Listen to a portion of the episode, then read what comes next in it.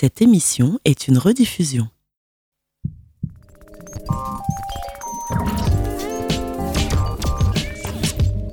Activez vos synapses, poussez la porte du labo des savoirs et entrez dans un monde de science et d'expérience. C'est le labo des savoirs. Bonjour et bienvenue dans cette nouvelle émission du Labo des Savoirs. Armez-vous de fourchettes et de couteaux, mais aussi de pipettes et de thermomètres. Aujourd'hui, nous allons décortiquer la chimie dans la cuisine. On a longtemps fantasmé la cuisine moléculaire comme l'avenir de l'alimentation des humains. La science-fiction a entériné cette idée dans nos têtes, mais dans les faits, qui mange réellement un steak lyophilisé ? Pour autant, il y a bien des molécules dans nos assiettes, évidemment. Les lipides, les glucides, les protéines, les vitamines et les sels minéraux réagissent tous de manière différente à la cuisson et aux alliances gustatives. Alors sortons de la science-fiction et questionnons-nous, qu'est-ce que la cuisine d'aujourd'hui ? Si l'on se contente de parler de la cuisine, de la gastronomie française, elle est vieille de 400 ans. À l'époque, on la caractérisait par l'usage du beurre et des plantes aromatiques. Depuis, les critiques culinaires ont établi des commandements parmi lesquels tu ne cuiras pas trop haut, tu élimineras les sauces riches et tu n'ignoreras pas la diététique. 44 ans plus tard, on peut dire que ces principes se sont peu à peu immiscés dans nos pratiques quotidiennes. Nous apprenons à manger mieux et du côté des chefs, on parle désormais de nouvelle cuisine. Pour analyser notre façon de se faire à manger, Christophe Lavelle va nous donner son expertise. Bonjour. Vous êtes chercheur au CNRS et au Muséum d'Histoire Naturelle de Paris. Vous êtes co-auteur du livre qu'on voit ici, Toute la chimie qu'il faut savoir pour devenir un chef. Vous étudiez l'épigénétique et les sciences culinaires. C'est quoi le lien entre les deux ? Alors, le lien entre les deux, c'est l'interaction des nutriments avec notre alimentation sur l'expression de nos gènes. Ce qu'on appelle parfois d'ailleurs la nutrigénomique. Mais encore. C'est-à-dire qu'aujourd'hui, il y a une question qui revient très souvent, c'est toutes les maladies métaboliques, type cancer. Et une estimation très grossière nous fait dire qu'il y a environ un tiers des cancers qui sont directement liés à notre mode d'alimentation. Et pour comprendre ça, il faut comprendre la partie alimentation et puis la partie cancer. Et ça, c'est de l'épigénétique. Ok, très bien. Bon, on va revenir plus précisément dans l'heure qui nous suit. Et avec moi pour cette émission, je suis ravie d'accueillir tout à l'heure la très gourmande Marion Tournemine, l'experte en pâtisserie du Labo des Savoirs, faut le dire. Elle nous parlera de la technique du tempérage. Ludivine Vendée sort le microscope et jette un œil à l'intérieur de nos assiettes. Finalement, qu'est-ce qu'on trouve de synthétique dans nos recettes ? Et enfin, Valentin Brich excitera ses molécules d'eau en s'intéressant aux micro-ondes. Pour commencer, la grande question, c'est finalement, un aliment, qu'est-ce que c'est, chimiquement ? Un aliment, qu'est-ce que c'est ? Alors, on va dire que c'est une matrice physique, c'est-à-dire qu'un élément de matière dans lequel il y a un certain nombre de nutriments, de macromolécules et micromolécules. C'est-à-dire que les macromolécules, c'est celles qui constituent la principale matière sèche des aliments. D'abord, dans un aliment, il y a de la flotte. Beaucoup, il y a quasiment une majorité de flotte. Dans des végétaux, ça peut être 99%. Bon, dans la viande, on va plus être proche de 70%. Mais dans cette eau, il y a des macromolécules et des petites molécules. Les macros, c'est celles que vous avez citées, les protéines, les lipides, les glucides. Et puis, les micros, c'est les minéraux, les vitamines, les antioxydants, les colorants, tout ce qu'on trouve qui donne le goût, la couleur à nos aliments. Et donc, voilà, un aliment, c'est un ensemble de macros, micros et molécules dans de la flotte, tout ça étant bien structuré. Et donc, chaque molécule a un goût ? Alors ça, c'est une grande question, parce que le goût, alors ça, c'est un sujet complexe et à part entière. Souvent, dans le goût, on met beaucoup de choses. Si on veut simplifier, on va dire qu'on peut le découper en saveur d'un côté et odeur de l'autre. Et c'est souvent ça qu'on appelle le goût. Plus un troisième pilier qu'on appelle les sensations trigéminales. Alors si je donne des exemples pour que ça soit un peu plus clair que ça, en général, les saveurs, au départ, on considérait qu'il y en avait 4. Salé, sucré, acide, amer. Et puis depuis quelques temps, 20-30 ans, on dit qu'il y en a une cinquième, c'est le fameux umami, qui est la saveur japonaise, enfin qui vient du Japon, parce que umami c'est le mot qui veut dire savoureux en japonais, et qui serait dû notamment au glutamate de sodium et autres types d'acides aminés. Donc c'est aussi une saveur qu'on retrouve dans le parmesan, notamment dans certains gras de jambon. Et c'est ce que Brillat-Savarin appelait l'osmasome dans sa physiologie du goût.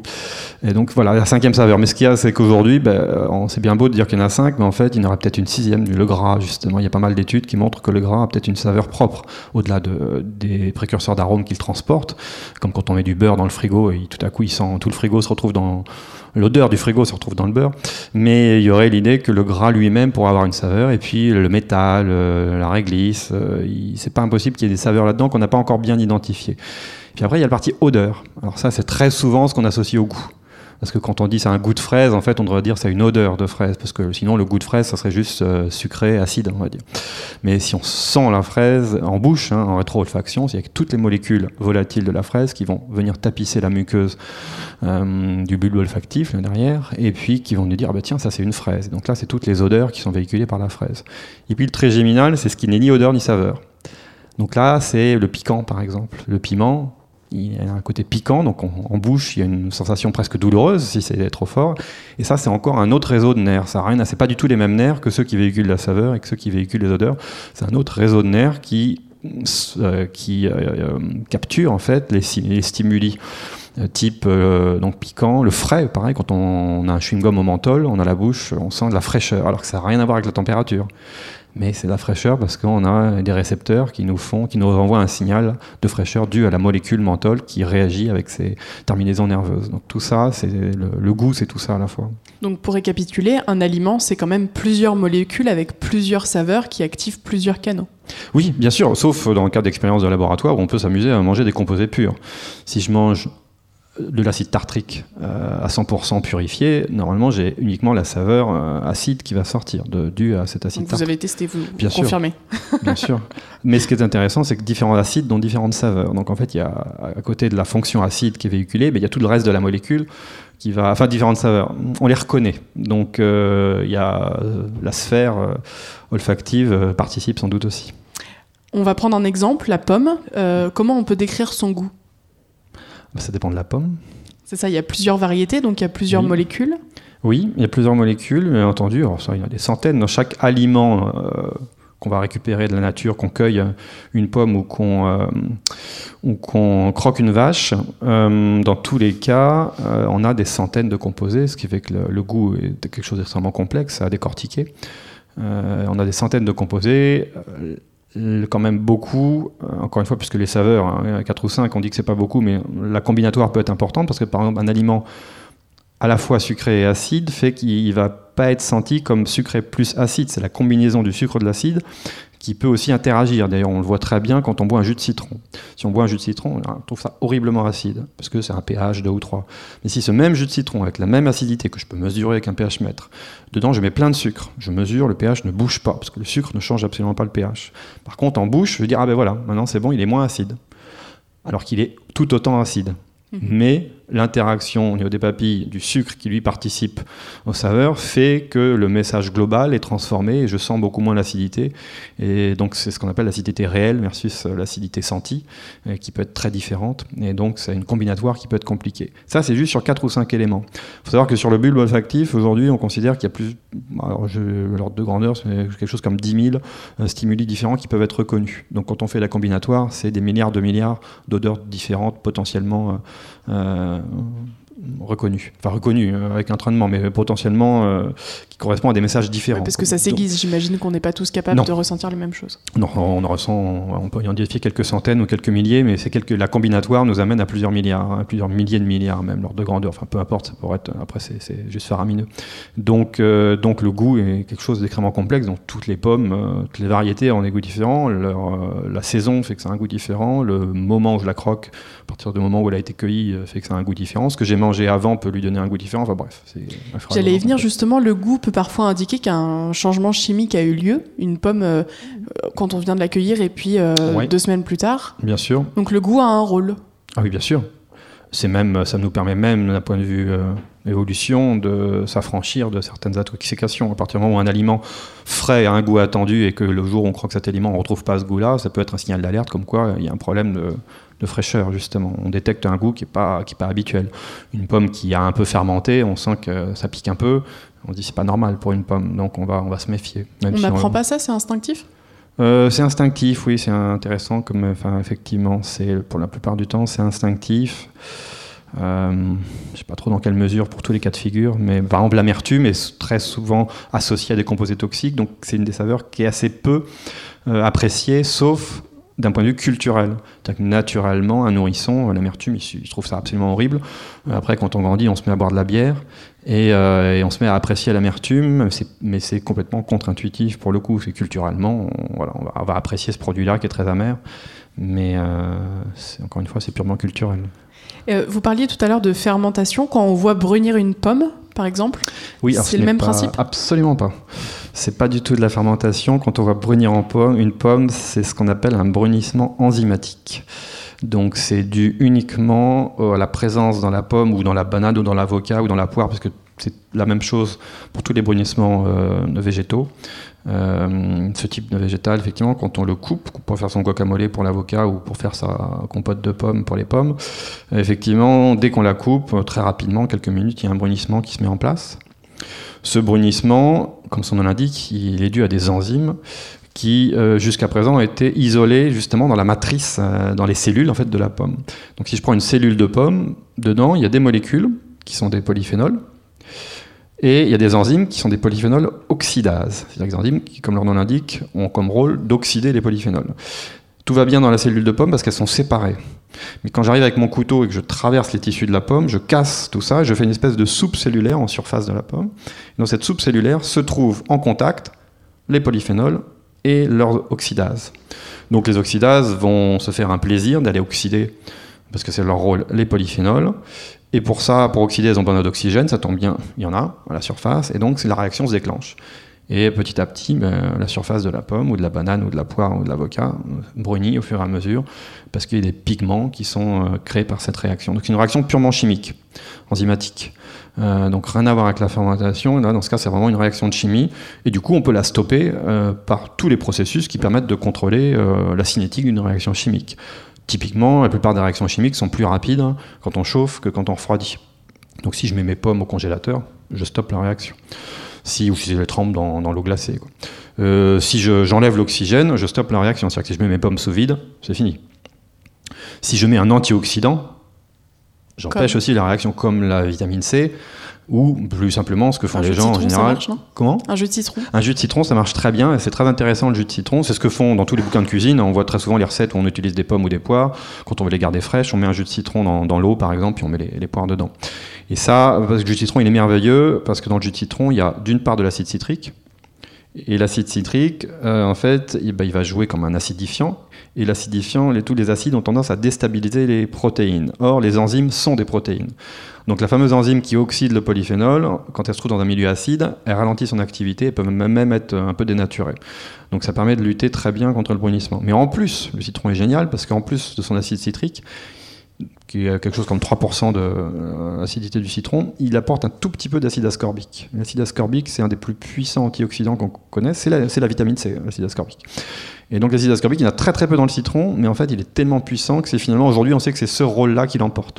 Autrement dit, on peut faire la manip, mais on l'a fait plusieurs fois avec mes étudiants, je prends un jus de citron, je prends de l'acide citrique dans les concentrations du citron, et je prends de l'acide ascorbique dans les concentrations du citron, et je fais sur 3 pommes, et on voit bien que c'est l'acide ascorbique qui est le plus fort pour stopper le brunissement.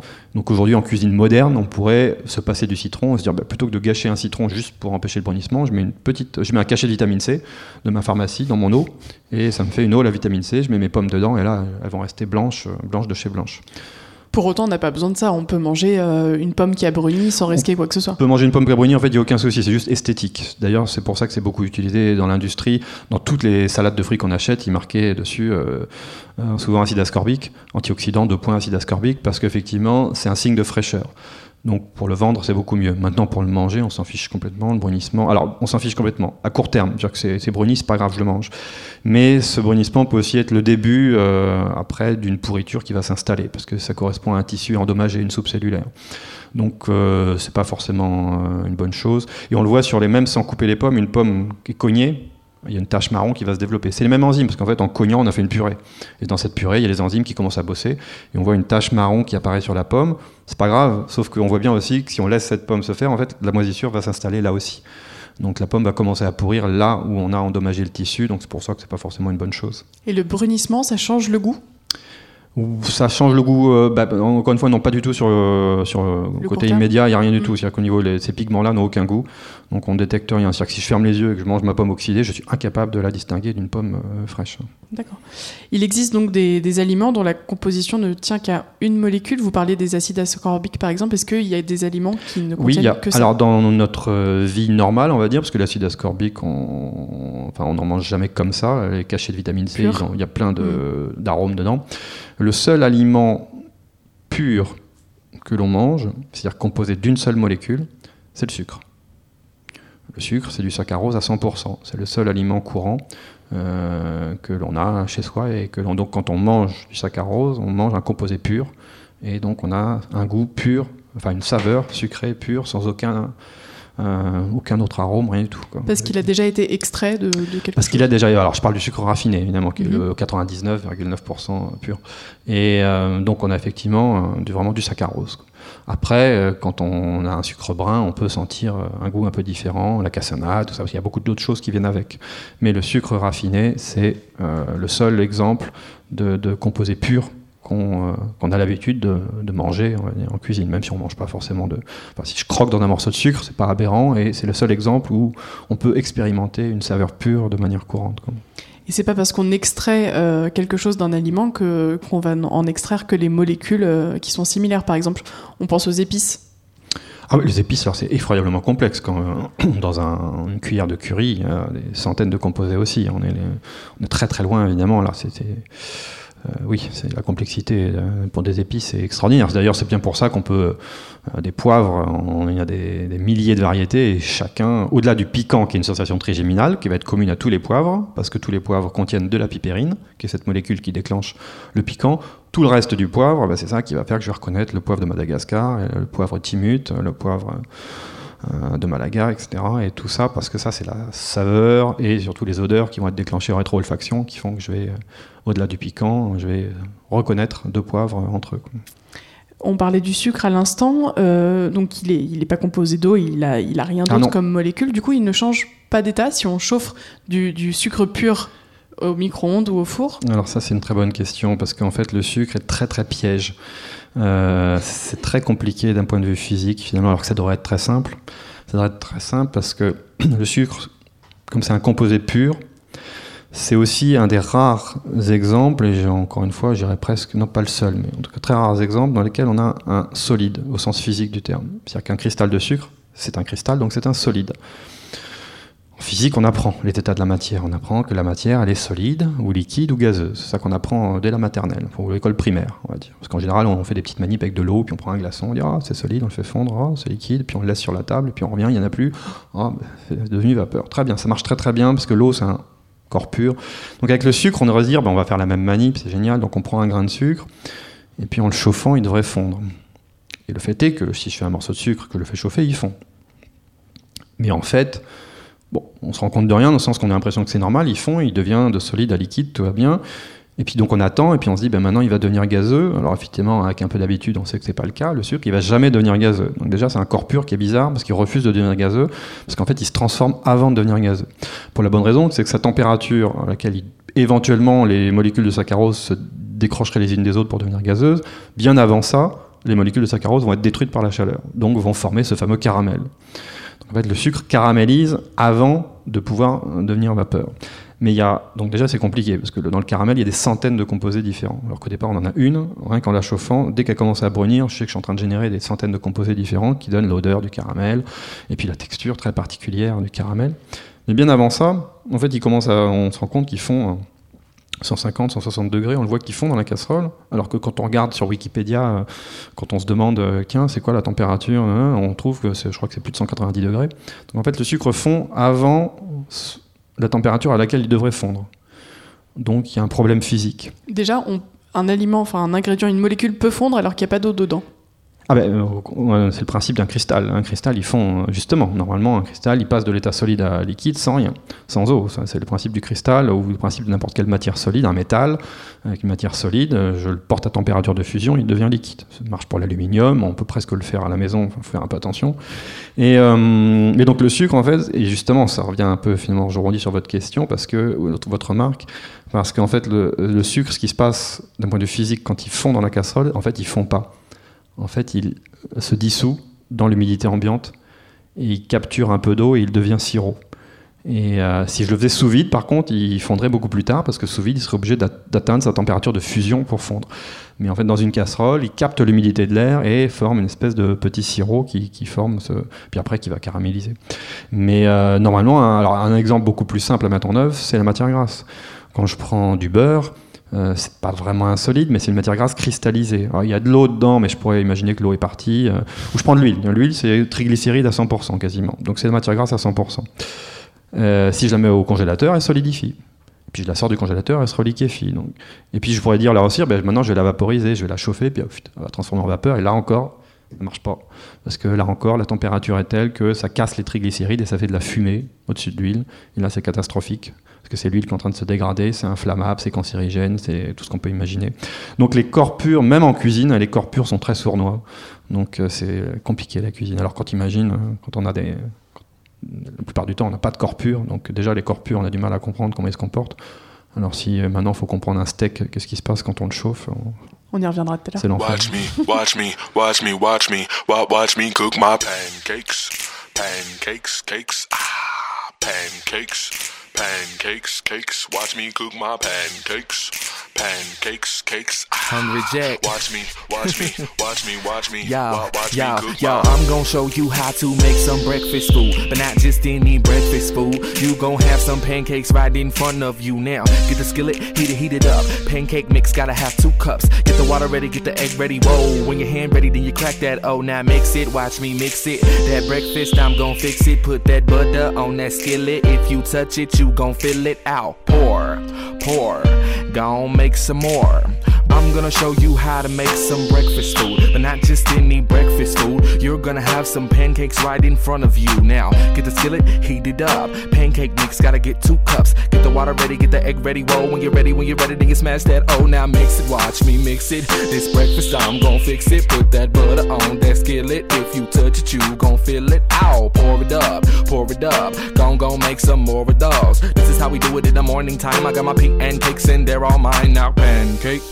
Pancake, cake, ah, pancake, pancake, cake, watch me cook my pancakes, pancakes, cakes, ah, watch me, watch me, watch me, watch me, watch me cook my... On parlait jusqu'à présent de la plus petite structure de la matière, si je me trompe pas, mais la matière, elle n'existe pas sans texture. De cette manière, on l'appréhende, on la perçoit, on la sent, on la touche, on la goûte, et des fois, on l'entend. Et tous ces sens sont mis à ébullition, mais ça dépend en fait de l'état. Donc on en parlait tout à l'heure, on a parlé des différents états de l'eau. Donc état liquide, solide, gazeux, mais en fait il y en a d'autres. Alors il y en a d'autres, pas pour les corps purs, parce que justement on apprend ça à l'école, parce que pour les corps purs c'est toujours ces 3 états-là, solide, liquide, gazeux. Mais en cuisine, comme on a dit, à part le sucre et quelques matières grasses, on n'a pas de corps purs. On a toujours une matière dans laquelle il y a tout un tas de composés. Et donc, on sort de ces catégories. On a ce qu'on appelle en fait de la matière molle. C'est-à-dire que si je prends soit un aliment brut, soit un aliment préparé, un aliment brut, par exemple, si je prends un morceau de poisson, il est clairement pas solide, il se casse pas, il est pas liquide, il coule pas, il est pas gazeux, je le vois. Donc, on se dit, c'est quoi ce truc-là ? C'est une matière molle, c'est-à-dire c'est plus ou moins un gel. C'est-à-dire quelque chose dans lequel il y a de l'eau, mais qui coule pas parce que l'eau est emprisonnée dans un réseau solide qui est fait par toutes les protéines du poisson. Puis en même temps, dedans, il y a aussi du gaz d'ailleurs, il y a un peu tout ça, il y a un joyeux mélange. Donc c'est le cas pour les ingrédients bruts, mais c'est le cas pour la matière telle qu'on la transforme en cuisine. Quand je fais une mayonnaise, Je mélange un jaune d'œuf, un peu de vinaigre qui est un liquide, de l'huile qui est un liquide, puis je vais tourner ça de la bonne manière pour que... Ce qui est intéressant d'ailleurs, c'est qu'en fait, quand je fais ma mayonnaise, mon jaune d'œuf, il est liquide. Je mets du vinaigre, c'est un liquide. L'ensemble est liquide. Puis après, je verse de l'huile, et plus je mets de liquide, moins c'est liquide. C'est-à-dire que plus je mets d'huile, plus ma mayonnaise est ferme, donc moins elle est liquide. Donc c'est absurde. Ce système, il est totalement absurde. Il est absurde parce que c'est pas un système usuel, justement, c'est ce qu'on appelle un système dispersé. Donc la matière molle, c'est la plupart du temps des systèmes dispersés, c'est-à-dire que des systèmes, la matière dans lesquels il y a des mélanges de solides, de liquides, de gaz, qui font que tous ensemble, ils donnent une certaine texture. Donc ma mayonnaise, elle est de plus en plus ferme, parce qu'en fait, j'injecte dedans de l'huile, mais l'huile, elle est pas, c'est pas la phase continue de ma mayonnaise, l'huile, elle forme des gouttes. Et donc, plus je mets de gouttes dans mon milieu, plus les gouttes sont tassées les unes contre les autres, et plus elles sont tassées, moins elles peuvent bouger les unes par rapport aux autres. Donc, c'est pour ça que ma mayonnaise, à la fin, elle est beaucoup plus ferme qu'au début. Et donc, comment je la décris ? Je dis que c'est, en l'occurrence, une émulsion. Et donc, c'est une matière molle, c'est-à-dire qu'elle est, ça coule pas, mais je peux l'étaler quand même. Donc, c'est plus ou moins visqueux. Et la plupart, tous les aliments se décrivent en termes de texture de cette manière-là. D'ailleurs, il y a des outils dans les labos, des texturomètres, où on va, c'est des espèces de tiges qui s'enfoncent. Alors je peux mettre ma mayonnaise, puis il y a la tige qui s'enfonce et qui me dit la fermeté de ma mayonnaise, ou la rhéologie, la vitesse d'écoulement, tout un tas de mesures qu'on peut faire. En fait, les systèmes dispersés, on peut les mettre dans des catégories. On a dit que pour la matière pure, c'était solide, liquide, gaz. Pour les systèmes dispersés, on a les mousses, les gels, les émulsions, les suspensions. Je dis les principales. C'est-à-dire que une émulsion, c'est un mélange dans lequel on a en général de l'eau et du gras. Et comme ils ne veulent pas se mélanger, vraiment, ils forment une dispersion de l'un dans l'autre. Donc, par exemple, une vinaigrette, c'est une émulsion. Une mayonnaise, c'est une émulsion. La crème liquide, je vais traire ma vache, j'attends que ça remonte. Et puis le lait, d'ailleurs. Avant ça, le lait est une émulsion, parce que dans le lait, il y a de l'eau et du gras. Et puis dans la crème qui surnage, il y a un peu plus de gras. Donc, c'est une émulsion un peu plus visqueuse. Donc, mais ça, c'est des émulsions. Liquide, le lait. Le lait, c'est un liquide, mais c'est une émulsion. Parce qu'en fait, c'est un liquide parce que ça coule, mais dedans, il y a plein de globules gras. Et on se rend compte que c'est un liquide bizarre, parce que justement, quand il se sépare et qu'on attend, en surface, il y a quelque chose qui est moins liquide que le reste. Donc en fait, ce liquide qui est lait fabrique un truc qui est épais. Et ce truc qui est épais, on le récupère, c'est un lait visqueux, et en fait, c'est de la crème, parce qu'il y a de plus en plus de gras, et comme dans la mayonnaise, quand il y a de plus en plus de gras, elle devient de plus en plus ferme, et dans la crème, ça devient de plus en plus visqueux, dans la crème. Maintenant, cette même crème, si je la fouette, je mets de l'air dedans. Et là, j'ai une mousse. Une chantilly, c'est une mousse de crème, en fait, mousse de crème liquide. Donc là, un système liquide dans lequel il y a de l'air, c'est une mousse. Et qu'est-ce qu'on a dit ? Un gel, c'est un liquide qui est emprisonné dans un réseau solide. Donc je prends mon même lait. On va prendre l'exemple du lait, comme ça va être pédagogique. Et le lait, je le mets à 40 degrés avec quelques ferments et j'attends. Je fais des yaourts dans ma yaourtière. Qu'est-ce que je ressors de mon yaourt ? C'est du lait, toujours, mais qui coule plus. Je peux le retourner. Et pourtant, c'est du lait. Mais je peux le retourner parce que les caséines, qui sont les protéines qui sont dans le lait, ont précipité, ont fait un réseau et empêchent le lait de couler. Donc j'ai fabriqué un gel. Et donc voilà, ça c'est le gel. Et qu'est-ce qui nous reste ? La suspension. J'ai dit, alors suspension, c'est quelque chose qui donne un liquide qui devient épais parce que dedans il y a des particules qui grossissent. Typiquement, quand je fais ma béchamel, ce qui se passe, je mets de l'amidon, de la maïzena ou de la farine, et puis je chauffe avec mon lait. Puis au fur et à mesure, ça devient très très épais parce que la farine gonfle. Et puis du coup, ça empêche le lait de s'écouler. Donc j'ai quelque chose d'épais parce que j'ai une suspension de grains de farine, de grains d'amidon qui ont gonflé et qui font que ça donne de la viscosité à mon liquide. Donc avec ça, on décrit à peu près tous les systèmes qu'on fabrique en cuisine. Il y a toujours soit des trucs qui gonflent, ou soit de l'air qui est injecté, soit du gras qui est plus ou moins dispersé. Et tout ça, ça donne tout ce qu'on mange. Et la viande, le poisson, qui était votre exemple principal ? La viande, le poisson, au départ, système encore plus complexe parce que lui, il est structuré. Donc dans la viande, c'est un tissu, donc il est fait de cellules qui chacune sont un sac d'eau avec des membranes, à l'intérieur duquel il y a des réseaux de protéines, et à l'intérieur duquel il y a donc les membranes, c'est des lipides. Les réseaux qui maintiennent l'intérieur de la cellule quasiment gélifiée sont des protéines. Et puis après, les polysaccharides, ils n'ont pas vraiment de rôle structurel dans les cellules, mais ils sont quand même bien là et ils vont réagir après quand on fait chauffer les tissus. Ce que vous venez de définir là, c'est ce qui différencie aussi battre de l'eau et monter des blancs en neige ? Exactement. En fait, battre de l'eau, c'est un peu con parce qu'il ne se passe rien. Donc, mais il faut le faire. Il faut le faire pour se rendre compte qu'il ne se passe vraiment rien. Et c'est-à-dire qu'il y a l'air qui rentre et puis ça ressort, puis ça rentre, puis ça ressort, puis on peut y passer sa vie. Et on se dit donc je vais pas y arriver pour faire une mousse. Pour faire une mousse, il me faut quelque chose qui fasse que l'air reste dedans. Manifestement, ce quelque chose, il existe dans le blanc d'œuf parce que si je fais ça avec le blanc d'œuf, ça fait un merveilleux blanc d'œuf battu en neige. Et ce quelque chose, bah, ça tombe bien, c'est facile avec le blanc d'œuf, parce qu'en fait, dans le blanc d'œuf, il n'y a que deux choses, il y a de l'eau et des protéines. Donc en fait, on sait que les protéines du blanc d'œuf, ce sont elles qui permettent de faire mousser le blanc d'œuf. Et à la fin, un blanc d'œuf battu en aile, il faut quand même voir que ce qu'on tient au bout du fouet et qui tient et qu'on peut prendre à la cuillère ou qu'on peut quasiment couper au couteau si c'est battu très ferme, c'est de l'eau. Enfin, c'est de l'eau avec de l'air. Parce que le blanc d'œuf, c'est 90% d'eau et 10% de protéines. Donc les protéines qui sont dans le blanc d'œuf, en fait, qu'est-ce qu'elles font ? Quand je fouette mon blanc d'œuf, l'air y rentre et les bulles d'air se retrouvent rapidement entourées de protéines. Et comme elles sont entourées de protéines, quand elles vont se rencontrer les unes des autres, elles vont pas fusionner, elles vont rester séparées, donc elles vont se tasser les unes contre les autres. Et du coup, c'est ça qui va finir par me faire une mousse et un blanc d'œuf monté en neige. C'est rien d'autre que des bulles d'air tassées les unes contre les autres. Donc on l'a compris, la matière de nos aliments, elle demande qu'à être modelée. Mais parfois, nous avons besoin d'un petit coup de main. Et il se trouve que tout n'est pas dans la nature, en fait. Il s'agit de s'en remettre à la magie de la chimie. Il existe des composés synthétiques, mais aussi naturels, pour faciliter la vie de nos papilles et plutôt de notre langue, en fait, qui détecte la texture des aliments. Et c'est Ludivine Vendée qui nous a dressé un joli florilège. Entre la préparation du petit déjeuner, du repas du midi, du soir et du goûter, savez-vous que vous utilisez des produits chimiques au quotidien ? Oui. Chimique veut dire qu'il s'agit de composés, de substances qui ont une composition définie selon les règles de la chimie, selon sa nomenclature. Il peut s'agir, comme Cathy le disait, de composés naturels, synthétiques ou artificiels. Par exemple, on a tous chez nous du vinaigre. Le vinaigre, qu'il soit de vin ou d'alcool, c'est de l'acide acétique ou acide éthanoïque. Alors, quel type de substances chimiques utilisons-nous ? Les plus connus, les additifs alimentaires. Mais c'est quoi vraiment un additif alimentaire ? Voici la définition de l'EFSA, The European Food Safety Authority. Désolée pour l'accent. Les additifs alimentaires sont des substances ajoutées intentionnellement aux aliments pour exercer certaines fonctions technologiques spécifiques, par exemple pour colorer, sucrer ou contribuer à la conservation des aliments. Dans l'Union européenne, tous les additifs alimentaires sont identifiés par un numéro commençant par E. J'ai préparé un petit top 3 de quelques additifs plus ou moins communs dans notre cuisine. Donc, parmi le public, qui aime la chantilly ? On vient d'en parler. Et qui sait faire de la chantilly maison ? Alors, celle qui m'intéresse ici ce soir, c'est celle qu'on fait avec un siphon à gaz.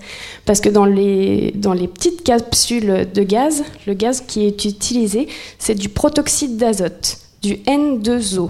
Ce gaz, il est donc classé dans la liste des additifs alimentaires sous le code E942. C'est un gaz qui est dit gaz propulseur. Il va aider à faire sortir la crème du siphon pour donner la chantilly. Mais petite anecdote sur ce gaz, il est aussi appelé oxyde nitreux, hémioxyde d'azote ou bien encore gaz hilarant. Attention à vos ados quand ils font la chantilly. C'est aussi un gaz qui est utilisé en anesthésie pour son effet euphorisant, comme je viens de le dire. Notons d'ailleurs qu'il s'agit d'un gaz à effet de serre aussi, classé comme polluant par le protocole de Kyoto. Donc tout le monde n'utilise pas de siphon, certains d'entre vous doivent acheter des bombes de chantilly toutes faites. Sachez que dans ces bombes, il y a aussi du protoxyde d'azote et que c'est un gaz propulseur qui est aussi utilisé dans les cosmétiques, parmi lesquels cosmétiques, les déodorants. Restons dans le domaine du sucré pour le deuxième type d'additif. Donc parmi vous, qui a fait des gâteaux ce week-end ? Personne ? Ah si, merci. Moi j'en ai fait. Et dans ces gâteaux, qui a mis de la levure ? Ouais. Alors la levure, c'est de la levure chimique qu'on utilise en général. Il y a aussi la levure de boulanger, ça j'en reviendrai. Donc la levure chimique, c'est une poudre à lever. C'est souvent un mélange de bicarbonate de sodium et de pyrophosphate de sodium. Donc au dos des paquets de gâteaux aussi que vous achetez, dans la composition, vous pourrez aussi les trouver sous les noms de bicarbonate de soude, carbonate acide de sodium, diphosphate disodique, plein de noms, ou encore E500 pour le bicarbonate de sodium et E450 pour le pyrophosphate. Donc ces deux composés chimiques vont réagir une fois au contact de l'eau au sein de votre préparation pour libérer du CO2, du dioxyde de carbone, qui va faire lever votre pâte en tentant de s'en échapper. Donc contrairement à la levure chimique, la levure de boulanger, qui lui est un organisme vivant, principalement utilisé en boulangerie, et là, la levure de boulangerie, ça va faire une fermentation alcoolique, c'est-à-dire qu'il y aura une réaction qui va produire du gaz carbonique, mais aussi de l'alcool par fermentation des sucres présents dans la farine. Pour finir, toujours dans le sucré, avec par exemple des petits cupcakes ou des super petits gâteaux aux couleurs chatoyantes, les bonbons ou autres, rose, jaune, orange, bleu. Pour obtenir ces jolies couleurs, on utilise des colorants alimentaires, les derniers additifs de mon top 3. Donc il existe 3 types de colorants alimentaires, les naturels, par exemple la betterave, les colorants de synthèse qui sont fabriqués par l'industrie chimique mais qui existent à l'identique dans la nature, et les colorants artificiels, c'est-à-dire produits par l'art de l'homme et qui n'ont pas d'équivalent dans la nature. Par exemple le bleu de patenté qui est utilisé dans les super petits bonbons Schtroumpf bleu. Voilà. Donc les colorants sont répertoriés dans la liste des ingrédients avec un code commençant par E100 et le chiffre des dizaines qui représente la couleur. Par exemple, la chlorophylle, c'est E140 pour la couleur verte, et vous avez le E100 tout court pour le curcuma qui donne une couleur jaune-orangée. Enfin, la curcumine, pardon, qui est issue du curcuma. Donc il y a encore bien d'autres composés que nous retrouvons dans notre cuisine, mais je m'arrête là. Une petite question pour notre invité. Vous avez commencé à parler des gels, des gélifiants. Qu'est-ce qui se passe quand on fait une bonne confiture, une bonne gelée? Comment ça se passe à l'intérieur de tout ça? Alors quand on fait une bonne confiture, il n'y a pas d'additif, puisque justement on va reposer, on va faire confiance aux gélifiants naturellement présents dans les fruits réputés pour leur confiture. Et donc ce gélifiant, c'est la pectine. Donc c'est pour ça que c'est facile de faire des confitures avec les fruits riches en pectine, et c'est difficile avec les fruits pauvres en pectine. Donc, je prends l'exemple de la pomme qui est très riche en pectine. Pectine, c'est dans la famille des polysaccharides, donc les glucides. Donc, c'est dans une grande chaîne sucrée, comme l'amidon aussi, qui est un polysaccharide. Mais les pectines sont présentes dans les parois des tissus végétaux, entre chaque cellule. Et quand on va chauffer, on va casser les tissus, on va libérer les pectines dans le milieu. Donc, ça fait la confiture quand on est en train de cuire. Et ces mêmes pectines, quand l'ensemble va refroidir, elles vont s'accrocher entre elles et en fait emprisonner le milieu liquide. C'est ça qui fait la prise de la confiture. C'est pareil pour la gelée, c'est juste qu'on filtre et puis qu'on garde juste le jus avec les pectines. Ou les pâtes de fruits, si je concentre encore plus, on a un gel encore plus ferme. Donc ça, ce sont les pectines. Quand j'ai des fruits pauvres en pectine, du coup, ce qu'on fait en général, c'est qu'on rajoute de la pectine. Le fameux sucre vite pris, pour pas citer de marque, c'est du sucre enrichi en pectine. C'est-à-dire qu'on met le sucre, puis en même temps, on met de la pectine dans sa confiture pour être sûr d'en avoir assez pour que ça prenne. Et ce qui permet aussi de faire des confitures en le faisant moins cuire éventuellement, parce que du coup, normalement, plus on fait cuire, plus ça libère de la pectine, mais on se dit j'ai envie d'une confiture pas trop cuite, il suffit pour ça de rajouter de la pectine et tout va très bien. Donc c'est vraiment, c'est le gélifiant qui a ce rôle-là. Et c'est tout l'enjeu du confiturier, c'est de maîtriser justement la texture de sa confiture en maîtrisant soit la quantité ou soit le relargage de la pectine, ou en maîtrisant la facilité avec laquelle les pectines vont s'associer quand on va laisser refroidir sa confiture. D'où le truc de confiturier qui consiste à travailler dans des bassines en cuivre, en tout cas historiquement, et qui marchait très bien, même si aujourd'hui le problème c'est que le cuivre est quand même toxique, mais ça marche très bien, ça fait des super confitures, parce que justement les ions cuivre qui sont relargués quand on fait chauffer sa confiture sont des ions divalents en chimie, c'est-à-dire qu'ils ont 2 charges positives, et ces ions sont merveilleux pour accrocher les pectines entre elles. Donc une confiture dans laquelle il y a un petit peu de cuivre prend beaucoup mieux que la même confiture dans laquelle il n'y a pas de cuivre. Donc c'est pour ça que ça fait des super confitures, les bassines en cuivre, mais bon, la consommation de cuivre n'est pas forcément recommandable. Ceci étant, aujourd'hui, comme on a compris le mécanisme, on peut remplacer par n'importe quel ion divalent. Le calcium est merveilleux. Donc le calcium fait, si je mets un peu de calcium dans ma confiture, ça fait une super confiture. Alors comment rajouter du calcium? Encore une fois, à l'ancienne, avec des coquilles d'œufs. On trouve des vieilles recettes où dans du vinaigre, on faisait dissoudre des coquilles d'œufs. Donc le vinaigre attaque le carbonate de calcium des coquilles, et puis du coup ça fait un vinaigre enrichi en calcium. Puis si on met ça dans la confiture, ça fait une confiture bien prise. Bon, là il y a un autre problème, c'est les salmonelles. Mais bon, on peut pas tout avoir, c'est pour ça. On a parlé donc de la gélatine avec la pectine, ça c'est donc naturel, oui. Mais les feuilles de gélatine qu'on trouve dans les grandes surfaces. Alors ça c'est autre chose, c'est un gélifiant effectivement, mais la gélatine c'est très particulier, c'est un gélifiant protéique, c'est-à-dire que en l'occurrence c'est issu, la molécule c'est le collagène, c'est-à-dire que c'est tous les tissus animaux, les jonctions au niveau des os ou dans certains endroits de la peau, c'est très riche en collagène. Et du coup, eh bien, en fait, on fait bouillir, grosso modo, des parures de viande, les os, la peau, etc. Et puis on dissout le collagène dans le milieu, et après, on va sécher tout ça. Et en séchant tout ça, on récupère en fait une feuille translucide qui est finalement de la protéine pure, c'est du collagène pur. Et cette protéine, ce collagène, quand on veut s'en servir en cuisine, ben on le redissout dans de l'eau.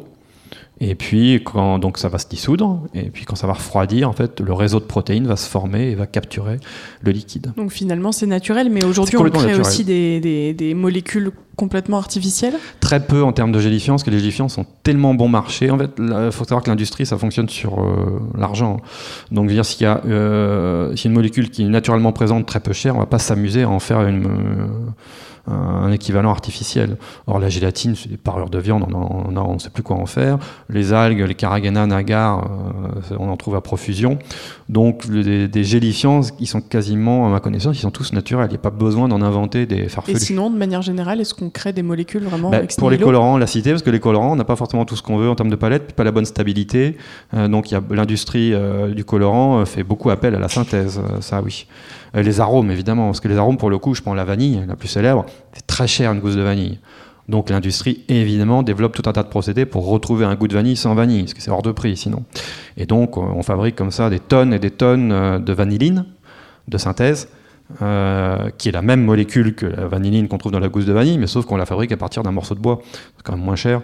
Donc on récupère des tas de morceaux de bois, puis avec des réactions chimiques, on arrive à faire du bois, à faire de la vanilline à ce bois, et c'est quand même beaucoup moins cher. C'est pour ça que certains vins ont un goût de vanille, c'est pas parce qu'on en rajoute dedans, c'est parce que dans les tonneaux, ça donne aussi, y a une partie de cette molécule qu'on peut retrouver. Et en termes de texture, on pourra bientôt créer des aliments On peut déjà créer des aliments à partir de composés purs.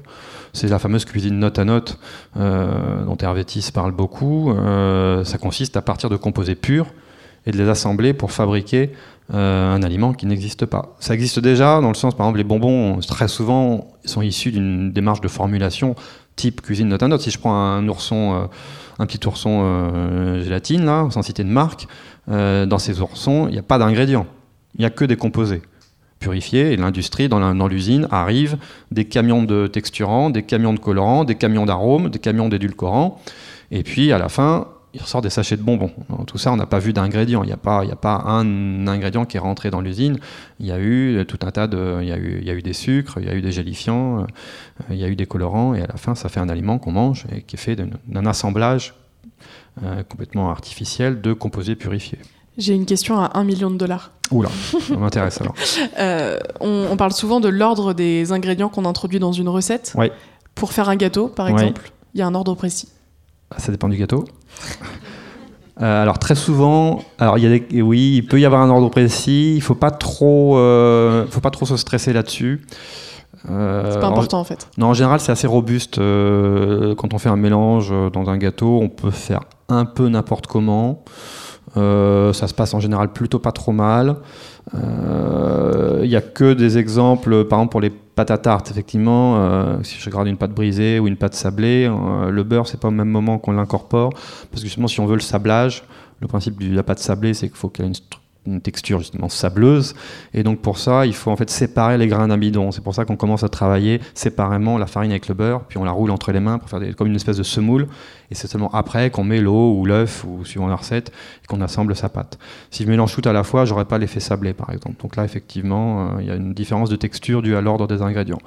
Mais sinon, quand j'ai un gâteau type pâte liquide, où je fais tout un tas de mélanges, puis je mets ça au four, en général, on fait n'importe comment et tout va très bien. Il n'y a pas de souci. D'ailleurs, souvent dans les recettes, c'est même pas précisé. Il marquait mélanger ça. Et puis, donc en fait, c'était la question à $0. Quoi. Ouais. Ok, très bien. Bon, c'est quand même l'instant gourmand de cette radioconférence. Et alors, est-ce que vous saurez reconnaître cet ingrédient ? Plus d'un tiers des Français en consomment tous les jours et j'en fais partie.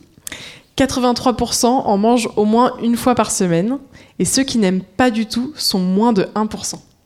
Bah c'est Marion, la pâtissière officielle du Labo des Savoirs, qui va nous donner sa réponse et qui va surtout nous raconter ses déboires avec cette matière qui n'est pas du tout facile à manipuler.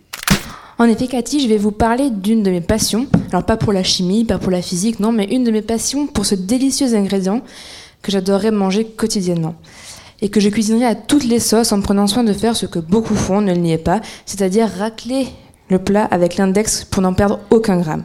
Cet ingrédient que l'on déguste fondu en mousse, en bouchée, en gâteau ou autre, j'ai nommé le chocolat. Alors c'est un ingrédient très largement utilisé en cuisine aujourd'hui, par tout le monde, des grands cuisiniers aux petits cuisiniers du dimanche, en passant par les écoles maternelles et sans parler des industriels. Et pourtant ce n'est pas un aliment si simple que ça à utiliser. Moindre cuisinier que l'on soit ou simple consommateur, on a tous déjà expérimenté quelques déboires avec celui-ci. Un chocolat qu'on retrouve complètement blanchi au fond d'un placard, un chocolat qui devient tout granuleux quand on le fait fondre. Bref, faire de magnifiques bouchées à la Marcolini ou à la Pierre Hermé, eh ben c'est pas si évident. Petit rappel sur le chocolat avant de parler chimie en détail. Le terme chocolat d'origine mésoaméricaine désigne un aliment sucré produit à partir de la fève de cacao. Et de cette fève, le processus de fabrication du chocolat tel qu'on le connaît passe par une multitude de procédés physiques, chimiques et mécaniques. Il y a le séchage, le décortiquage, la torréfaction, le pressage et bien d'autres. Il y a aussi la solubilisation, la pH-métrie, la fermentation, bref, de nombreux principes chimiques et physiques qui interviennent dans la fabrication du chocolat. Depuis la fève de cacao jusqu'à la plaque qu'on connaît.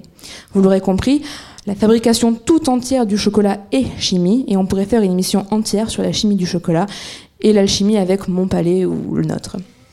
Mais j'ai choisi de m'attarder sur l'une de ces étapes, car elle est utilisée ou peut être reproduite par chacun d'entre nous dans sa cuisine, c'est-à-dire le tempérage. Le tempérage, c'est une transformation physique qui consiste à chauffer puis refroidir de manière contrôlée le chocolat afin de lui donner un aspect brillant et lisse qui favorise un démoulage facile et qui lui confère une certaine dureté qui fait qu'il craque quand on le croque et qu'on le casse. Et ce tempérage permet également une conservation plus longue.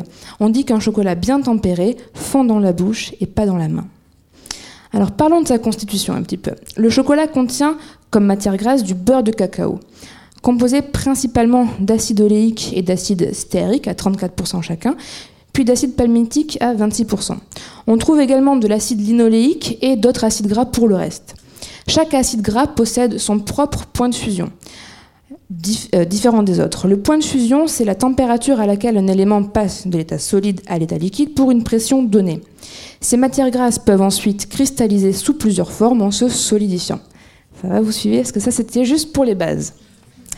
À partir de là, le tempérage a pour objectif d'amener le beurre de cacao vers sa forme cristalline, solidifiée, la plus stable, la plus organisée et la plus adaptée à la dégustation. Comme on l'a vu précédemment, donc, le beurre de cacao possède 5 formes cristallines différentes qui ont chacune un point de fusion propre. Le tempérage consiste donc à ce que les matières grasses contenues dans le beurre de cacao cristallisent d'une manière spécifique et ordonnée.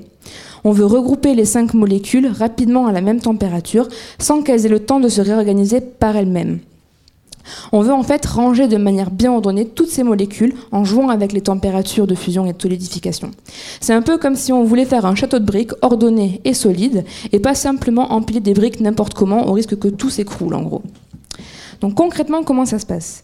Pour le chocolat noir, par exemple, parce que le chocolat au lait et le chocolat blanc ont des compositions différentes, il faut se munir d'un bon thermomètre ou une sonde de cuisson, un cul de poule et un bain-marie. Il faut faire fondre, en remuant de préférence une grande quantité de chocolat au bain-marie, sans que le cul de poule touche l'eau, bien sûr, en faisant monter la température à 50-55 degrés maximum. De cette manière, toutes les matières grasses fondent et le chocolat est à l'état liquide. Ensuite, on laisse refroidir en remuant toujours, jusqu'à 27-28 degrés, température où se créent des germes cristallins indésirables, qui rendraient la structure instable. Donc on remet tout ça au bain-marie jusqu'à 30-32 degrés, pour les faire disparaître, et enfin on peut laisser refroidir jusqu'à 20 degrés. La température ambiante. L'intérêt de travailler une grande quantité de chocolat, c'est que c'est plus facile en fait pour contrôler les écarts de température. Quand on essaie de tempérer 100 grammes de chocolat par exemple, les températures montent trop vite de 40 à 45, à 50, à 60 degrés. Et puis là, c'est complètement raté, puisque quand on dépasse 55 degrés, le chocolat devient collant, s'épaissit et forme une pâte cassante, comme des grumeaux. En loupant la phase de pré-cristallisation, la phase entre 27 et 32 degrés, on s'expose à voir un chocolat qui reste mou finalement, et on n'obtient pas le côté cassant et lisse qu'on voudrait avoir. C'est un chocolat qui peut présenter des marbrures ou des points blancs. Mais la bonne nouvelle, s'il en est, c'est qu'on peut tempérer du chocolat autant de fois qu'on veut, à condition de tout recommencer à zéro à chaque fois et de ne pas l'avoir brûlé, sinon c'est fini. Donc si l'on parvient à bien tempérer son chocolat, on peut le couler dans des petits moules en silicone pour faire des œufs ou des coques par exemple, on peut réaliser des décors lisses et brillants et surtout on peut être fier d'avoir réussi une belle expérience de physique-chimie dans sa cuisine. Petite anecdote au passage sur le chocolat pour finir.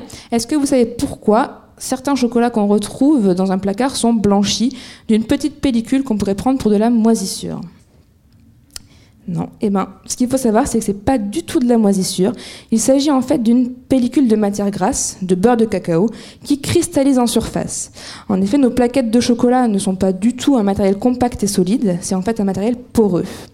Les graisses liquides contenues dans le chocolat à une certaine température suintent à travers lui jusqu'à la surface, puis cristallisent pour former une pellicule blanche. On appelle ça le blanchiment gras entre initiés, fans de chocolat. C'est aussi ce qui se produit quand du chocolat liquide est refroidi de manière incontrôlée. Et comme, même à température ambiante, surtout en été, un quart des graisses contenues dans le chocolat est déjà dans un état liquide, c'est un phénomène que l'on peut observer sans effort, loin des laboratoires et simplement dans nos cuisines. Merci Marion. Vous êtes toujours au Labo des Savoirs et nous sommes encore au lieu unique en présence de Christophe Lavelle, chercheur en épigénétique et en sciences culinaires. Et on va se réchauffer un peu parce qu'en vérité, il ne fait pas très très chaud dans la salle, pas au coin du feu, mais plutôt du côté des modes de cuisson modernes. Si le four date de l'époque mésopotamienne, moins 9000 avant Jésus-Christ, celui qu'on connaît, le four électrique, ne remonte qu'en 1834. Il a été inventé une dizaine d'années après la cuisinière à gaz par James Sharp, pour les deux inventions, pour un meilleur contrôle de la température pendant la cuisson. Et le fameux four encastrable électrique date de 1861. Alors jusqu'à présent, on évoquait surtout les aliments dans différents états, mais en fait, qu'est-ce qui se passe quand on les cuit ? Quels sont les effets de la chaleur sur les différentes molécules ? Alors il y a deux grands effets, parce qu'on va aller assez vite, parce qu'il se passe énormément de choses en cuisson. Il y a deux grands effets. Il y a un changement de texture quand on cuit un aliment et un changement de goût, avec odeur, saveur, tout ça qui va changer. Le changement de texture, il est intégralement dû à des réactions entre macromolécules et c'est presque que les protéines qui vont réagir. C'est-à-dire que quand je mets un gâteau, quand je prépare ma pâte à gâteau, je la mets au four, je la ressors du four, qu'est-ce qu'elle a ? Elle a changé de texture, elle est devenue solide, au sens... ça arrête de couler, alors c'est une mousse, c'est un gel, etc. Bon, bref, en tout cas, ça ne coule plus et ça, c'est les protéines qu'on coagulait. D'ailleurs, en général, c'est parce que c'est dû au fait que j'ai mis des œufs dans ma préparation et que les œufs, ils vont coaguler dans le four, ils vont emprisonner ma pâte à gâteau. Si j'oublie les œufs dans ma recette, souvent je ressors mon gâteau et il est toujours liquide, je me dis qu'est-ce qui se passe ? Et c'est souvent que j'ai oublié les œufs. Donc quand il se passe en cuisson, parce que les protéines sont des molécules, les macromolécules qui réagissent à plus basse température. Les lipides, c'est très difficile à faire réagir, puis c'est mauvais. Et les sucres, ils ont beaucoup de mal à caraméliser dans un milieu humide parce que je ne peux pas avoir les températures qu'il faut. Donc la texture de l'aliment va changer très rapidement grâce aux protéines qui coagulent.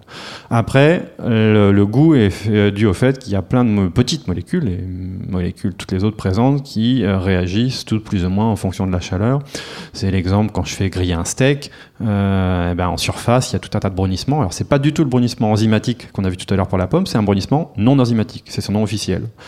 Et non enzymatique parce que lui, il est dû, pas des enzymes, mais directement à des réactions chimiques qui fait que la chaleur entraîne des réactions entre les protéines et les sucres, au sens polysaccharides, contenus dans la viande. Et ensemble, ça fait des réactions de Maillard qui font tout un tas de composés qui donnent la couleur à la viande, qui donnent le goût de la viande grillée, saveur, odeur, etc. Donc tout ça, ce sont des réactions qui ont lieu à la chaleur et qui génèrent des goûts extraordinaires. Pareil pour le caramel qu'on a mentionné tout à l'heure, c'est une réaction purement chimique de caramélisation, puisque c'est son nom, qui fait que les sucres réagissent entre eux et génèrent un changement de couleur, un changement d'odeur, avec des composés qui n'existaient pas avant. Donc il se passe beaucoup de choses en cuisson. Il y a un mode de cuisson auquel vous n'êtes pas arrivé encore, c'est le micro-ondes. Et là, c'est Valentin, expert en pasta box, qui s'est penché sur le bébé-four qu'on a tous eu.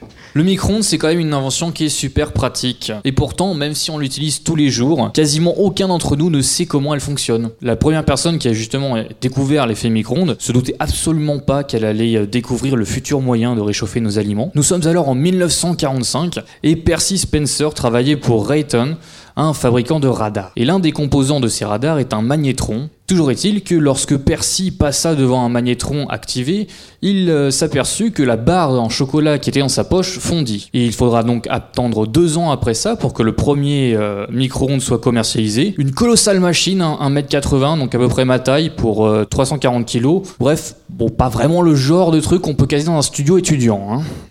Mais alors, comment fonctionne un micro-ondes ? Il est temps de revenir sur le magnétron dont je vous parlais. Il est composé principalement d'un cylindre, qu'on appelle un bloc anodique, et de part et d'autre de ses extrémités, on a des aimants. Lorsque les électrons qui sont apportés par le courant Ces deux aimants vont provoquer le tournoiement de ces électrons à l'intérieur du cylindre. Cette valse électronique crée nos micro-ondes, c'est-à-dire un champ magnétique oscillant à très haute fréquence, donc 2450 MHz, soit 2,45 milliards d'oscillations par seconde. Ce champ magnétique est ensuite recueilli par une antenne et est redirigé vers un brasseur d'ondes, donc une hélice qui disperse les micro-ondes dans votre micro-ondes. Et maintenant que nous savons comment fonctionne un micro-ondes, il faut encore savoir comment ce champ magnétique créé peut chauffer notre nourriture, parce que jusqu'à présent, j'ai encore jamais réussi à chauffer mon plat avec des aimants. Et pour cela, nous allons faire un petit détour par la molécule d'eau, qui est la véritable responsable en fait de cet échauffement. Alors tout d'abord, représentez-vous la molécule d'eau sous la forme de la tête de Mickey, avec l'oxygène où c'est la tête, et les deux hydrogènes sont ses oreilles. Maintenant, dites-vous que c'est une molécule polarisée. C'est-à-dire que comme un aimant, elle a des pôles, et le pôle positif va être au niveau des hydrogènes, et le pôle négatif va être au niveau de l'oxygène. Donc de ce fait, on a un côté de la molécule qui va être positif, et un autre qui va être négatif. Et c'est là qu'intervient notre champ magnétique oscillant. Il faut le voir comme une succession de vagues. Et en fait, cette succession de vagues, c'est juste un changement de sens dans le champ magnétique. Et à cause de ça, ça va faire que les molécules vont sans cesse changer de sens. Donc un coup, le pôle plus va être en bas, un coup, il va être en haut, etc. Et forcément, 2,4 milliards de fois par seconde, ça agite pas mal. Comme la chaleur, c'est dû à l'agitation des molécules, le fait justement que les molécules d'eau s'agitent très rapidement, c'est ça qui crée la chaleur. Et c'est pour ça qu'un aliment qui ne va pas avoir d'eau, vous pouvez le mettre autant de fois que vous voulez dans un micro-ondes, il ne va jamais chauffer. Et d'ailleurs, maintenant qu'on a compris comment fonctionnait un micro-ondes, l'avantage c'est qu'on sait pourquoi est-ce qu'il ne faut pas faire certaines choses, comme par exemple mettre du métal dans un micro-ondes. Puisqu'en fait, le métal, pour les micro-ondes, c'est comme un miroir, elles rebondissent dessus. Donc bon, d'une part, vous n'allez pas chauffer vos aliments beaucoup, puisque les micro-ondes ne vont pas atteindre vos aliments, mais c'est pas le plus gênant, c'est plutôt que les micro-ondes vont provoquer des concentrations de charge dans votre métal. Et ces concentrations vont créer des arcs électriques. Et c'est très souvent sous la forme des étincelles qui carbonisent votre micro-ondes. Donc bref, j'espère vous en avoir appris un peu plus sur les micro-ondes. Et je cède la place à Cathy. Merci Valentin. Une réaction peut-être, Christophe Lavelle ? Oui, une réaction parce que le micro-ondes c'est intéressant. Tout le fantasme qui est autour, on trouve énormément de pseudo-sciences véhiculées par des blogs peu informés sur les dangers du micro-ondes et avec des trucs complètement délirants sur les ondes qui changeraient la chiralité des molécules ou j'ai vu des choses qui altéraient l'ADN ou etc. Et ce qui fait qu'il y a une très mauvaise réputation de micro-ondes parce qu'il y a encore beaucoup de gens, malheureusement beaucoup trop de gens qui restent collés à ces fantasmes et imaginent qu'effectivement mettre un aliment dans un four à micro-ondes, ça va le rendre impropre à la consommation. Mais d'un point de vue moléculaire, c'est merveilleux le micro-ondes. On peut faire des choses absolument merveilleuses. Ah oui, vraiment ? Ah bah oui, au-delà de réchauffer des aliments, on peut cuisiner, un soufflet au micro-ondes, c'est merveilleux parce que c'est très difficile de faire monter un souffler dans un four normal, parce qu'on va chauffer par l'extérieur. Si on le pré-cuit un petit coup au micro-ondes, on s'assure de cuire à cœur et on peut le terminer au four normal. On a des résultats qui sont assez extraordinaires. On peut même faire une île flottante, c'est beaucoup plus facile à faire en micro-ondes que la méthode classique, des œufs à la neige, pour être plus rigoureux en termes d'appellation, beaucoup plus facile à faire en micro-ondes que sur son lait bouillant avec sa quenelle blanc battue en neige, et puis on essaie de la retourner, puis on la cuit trop et ça s'effondre, etc. Au micro-ondes, on met ça 8 secondes dans son ramequin, ça sort, ça fait un super volume, ça tient super bien et c'est réglé. Une dernière interrogation, j'évoquais la nouvelle cuisine en introduction, elle date du XVIIe siècle si je ne me trompe pas. À l'époque, on préconisait déjà de moins cuire les aliments, donc au micro-ondes, au four, tout ce qu'on veut. Aujourd'hui, le cru a quand même une part importante dans l'alimentation. Est-ce que la cuisson, elle est sujette à la mode ? Oui, alors le cru est à la mode pour des raisons fantasmées, soyons clairs, dans le sens que qui dit cru dit fraîcheur, dit donc bon pour la santé dans la tête. Donc il y a toute une mode du crudivorisme qui consisterait à imaginer que c'est meilleur pour la santé de manger des aliments crus, ce qui est complètement fantasmé, parce qu'il n'y a aucune corrélation en termes de bon ou pas pour la santé. Il y a des aliments qui vont être beaucoup plus digestes et plus intéressants, cuits que crus, et inversement, il n'y a pas de règle. Donc, à part la règle de manger varié. Donc c'est très bien de manger à la fois des crudités et des cuidités. Merci beaucoup, ça m'amène à ma conclusion. De la nutrition à la papille, finalement la molécule elle joue un rôle fondamental dans l'alimentation. D'abord pour sustenter l'humain, c'est quand même l'objectif principal, mais aussi pour le ravir. Elle a été malaxée de maintes et maintes façons à travers les siècles et les chefs s'amusent de plus en plus à la détraquer. Alors quelle sera la cuisine de demain ? Une cuisine de synthèse, comme on a essayé de le voir pendant cette heure. En attendant, vous pouvez réécouter cette émission et les bons conseils de Christophe Lavelle sur labodessavoir.fr. Merci d'avoir accepté notre invitation. Merci. Merci aussi à nos trois chroniqueurs, Ludivine, Marion et Valentin. Merci à Victor, à la technique. Et puis merci au public de s'être déplacé. À la semaine prochaine au Labo des Savoirs. Super.